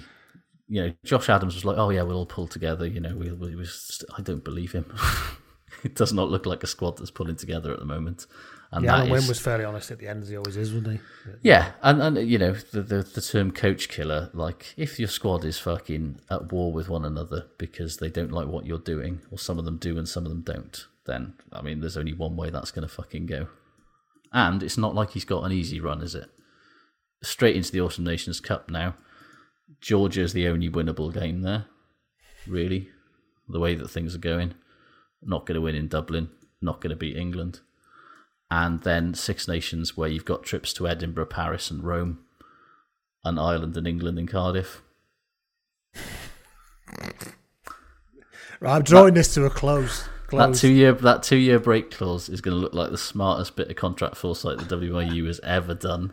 we shall this carries see. on. But yes, it Yeah. was pretty fucking abysmal on Saturday. Congratulations to England, by the way. Oh yeah.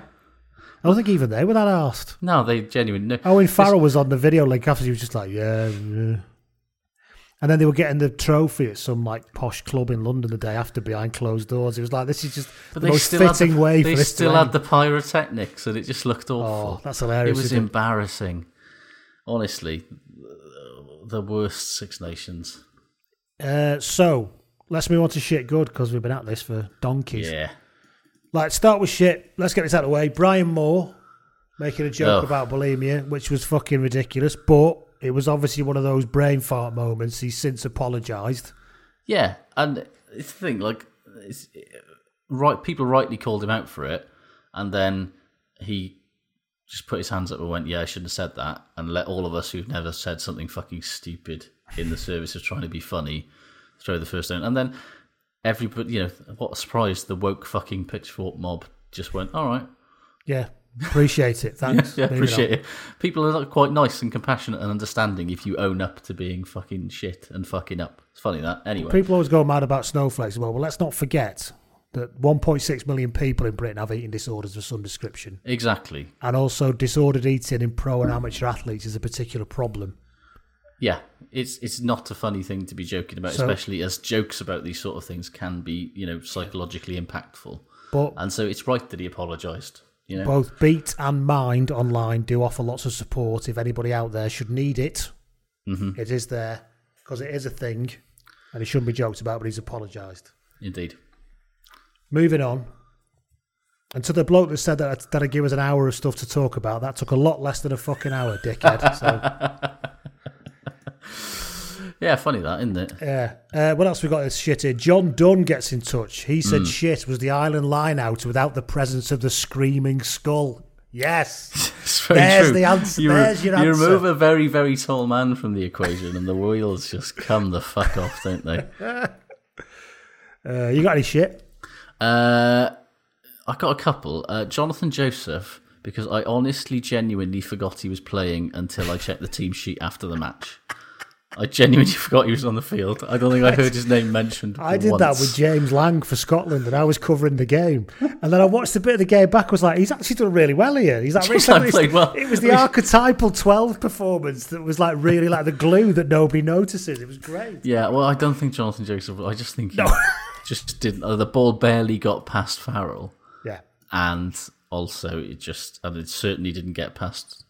It it was just he just I completely forgot. I mean, maybe I'm the shit. for just not that can't noticing be he was true, playing. John. I don't believe that's the case. Um, Aled Price gets in touch on the Patreon messaging and he says, Hello. I've binned off Twitter because It's a cesspit, he says. All right, fair enough, Alan. He says, I'm not sure the pod's going on tonight. It is. He said, or not, but I felt compelled to share my shit for the week. Commentary and punditry is so bad everywhere. This was particularly inspired so by bad. Jiffy this weekend. He came out with such classics as I don't think that's high, but he has grabbed him round the neck. and blaming the wind for the lineouts despite the ball coming out of Elias's hands at a right angle. That was uh, a, at least three of those from Six Scotland as well were diagonally thrown. It's like yeah, that's it not was the just wind. bad hooking. Let's Yes. just call it what it was. It was a fucking atro. When he was blaming the wind, when they were happening like thirty seconds apart on different sides of the field, and the ball was somehow going the wrong way, both in different directions. Andrew It's Cotter like- constantly referred to people's people to the clouds. well, look at the way the clouds are moving. Nobody cares about the clouds, Andrew. we can't see the clouds. It Uh, reminds me of that. Have you seen the Madness of King George, the film? yes. When, they, when when there's that one doctor who's obsessed with the fact that he keeps having like normal shits, and the, the senior physician sort of says, "Listen, what are you going to learn that a man can still pass a solid stool and still be a stranger to reason?" Speaking of shit hookers, actually, um, shit and hookers, I should say. Uh, Fraser Brown injuring himself while attempting the world's most pointless body check. If Wales had been like 3% more competent, that could have well cost Scotland the game. And Stuart McInally was very lucky. Speaking of hookers as well, yeah, wasn't he? Because he ran in like shoulder first into the scrum half, but he only did that because he bounced off the bloke he was trying to trying charge. to charge, do an So he basically ran like a out on. torpedo six inches off Yeah. the ground, bounced upwards and smashed into Gareth Davies. and then they just said, just a penalty that. It's like, what? I don't Yeah, there was. I mean, Andrew Brace is a fucking shit ref, and he always is. So, uh, yeah, I As I said, he's that. got a face like an incompetent but vindictive district attorney, Andrew Bray. and that's exactly how he referees a game as well. Incompetent but vindictive. What else have we got here that's shit? Matt Herbert gets in touch. Says, shit, is Super League rejecting Toronto Wolfpack's admission for next season? Rugby League, we're talking now. I live in Toronto, so I was excited to see Sonny Bill Williams playing here next year, but that dream is dead. It's a shame because they were getting 10k watching. Fair dues. Uh, Wasn't it because the new owner basically has gone, I'll bankroll it, and then they've gone, let's have a look at your financial plan, and he's basically handed them a fucking cocktail napkin with fucking underpants gnomes written on it. Like that. my word is my bond. Yeah. Evan Quick says that shit is Wales' defence again. Oh, it's been Yeah. better this week, Evan. But yeah, and also Still the net. mind. He said also shit is the Netflix film Hubie Halloween with Adam. I can Sandler. believe it. Adam Sandler. An hour and a half. I'll never get back. I mean, what is he doing now, Adam Sandler, man? I mean, you know, it was never. It was always hit and miss, wasn't it? But then he Adam just- Sandler had that film, what is it, like Uncut Gems, where he was like Oh, proper yeah, that was- serious yeah. actor, and everybody said he, I haven't watched it. But everyone said he was excellent, and then but he's still doing Adam Sandler things. Yeah. Weird. What else we got this shit here? Gary Ox says shit is Stockdale rivaling Huget for the worst choice at fullback. And like, oh, it's not that oh, oh, bad. he's not that bad. Oh, come, on, now. He understands basic position. Yeah, he did seem to know where to stand at least. I mean, Stuart Pavitt gets in touch. He said, "Shit is the people of Llanelli have clearly angered the rugby gods, and we got the worst 160 minutes of rugby we've ever seen in two days." There are people claiming that Edinburgh Six, Scarlets Three was a good game. Eh, Ed- Edinburgh Rugby said that, and he's a very Don't- reasonable and sensible man. I didn't see the be- game. I'm sorry, so- I don't believe you. I didn't see the game, but I have met him actually, and he's a nice and sensible man. So I've got no I've reason to doubt people, it. a lot of people who are saying it was actually a good game were Edinburgh fans, who I think were just enjoying watching them. Str- but I've spoken to a couple of neutrals, and it, I don't think it was as good a game as you're making out. Phil Carlton gets in touch. He says, "Shit is everything, literally everything, apart from France." I hope you're okay, Yeah. Phil. Don't worry about it, mate. I know it's lockdown and all that. Yeah, you know, I mean, I, I, I think many of our listeners and maybe some of our hosts would sympathise, but you know, it'll be all right. Phil Lewis says, "Shit, I'm sorry." He says, "I know Josh has probably covered a deep dive this, but Wales." From fourth Oh, in yeah. the world to an aimless, hapless, impotent rugby. All right, come on. I, can't do this again. It's not that bad. So fucking moaning. Anyway, C. McSporty gets in touch and he said, "Shit is Andy Farrell picking a winger at fullback against France." He said, "But good." Oh shit, don't know. Was Sexton throwing a hissy fit when he'd been taken off? Even better that he looked up at the big screen, big screen, and saw himself doing it and continued anyway. Wasn't even ashamed. Good man. You got any more shit before we move on to good? Uh, Rhys Carré. I know he scored a try and Yeah. everything, but Can't he is being he is being picked because Pivac wants a big for a big carriers in the pack, and he's 22, and he just looks it like he's not being a dominant carrier at test level. And he just needs to look like he needs to start for Cardiff every week for a couple of years. And Wales are not short of decent loose heads these days. And he's Rob not that Evans good at the loose head either. No, uh, you know, it's like Nicky Smith, Rob Evans, Wyn Jones. Is Rob Evans injured? I assume so. He usually is. but I don't think he. I don't- did he actually start on the Scarlets? And is? Samson injured again? Uh, yeah, Samson was HIA in. Okay. Um, but you know, speaking, I mean, uh, speaking about that Brian Moore joke, to be fair, I mean, how much of a clack was Healy have taken to start spewing up? yeah, I thought he'd been um, really badly winded or something because he was holding, but it seems like he, did, he took a twat on the head, didn't he? was that? Oh fuck me! I didn't realise that was. then he went off for an HIA and came back on, so he must have passed it, but obviously it can't be good, can it? Yeah, Rob Evans played for the Scarlets last night. Um, Hasn't so he not been fit. selected again? Basically, he's been ignored, which I despise because I think he's one of the most talented loose I head like props him, I've yeah. seen in Carries the ball years. well as well, weirdly. Yeah, And That's handles the well. Big, big ball carrier, lovely set of hands, decent scrummager. Like, and yet for some reason we're throw we're basically just ruining Rhys Carré by making him start for Wales every week when he's not ready. Let's move on to good, shall we? Mm, let's. We've covered a lot of it already, but uh, have you got anything particular for good? Uh, I've mentioned him earlier, but Jamie Ritchie, honestly, like Yes. the biggest difference between Scotland last year and Scotland now is that he has just come on fucking leaps and bounds as a player this in the last twelve months, and he genuinely, you know, he's absolutely the sort of player that Scotland have been missing, Hmm. and and he makes a huge difference. Ian, what a lot of there's a lot of good catharsis from Scott the Scottish listenership coming out this week. Ian Wallace says, "Good was Scotland's outstanding defensive performance against Wales. I mean, Wales ran for 191 metres. Ian, calm yourself down, but yeah, it was a decent defensive performance." He said, "Shit, it's Muppets moaning about individual performances in the team after we've got our first away win in Wales for 18 years." Yeah, I mean, well, I'm with you on that, Ian. Oh God, yeah.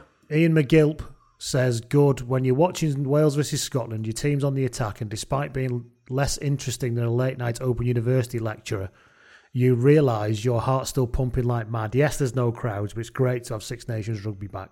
Fair dues, Ian. Yeah, I suppose. Graham Golvin gets in touch.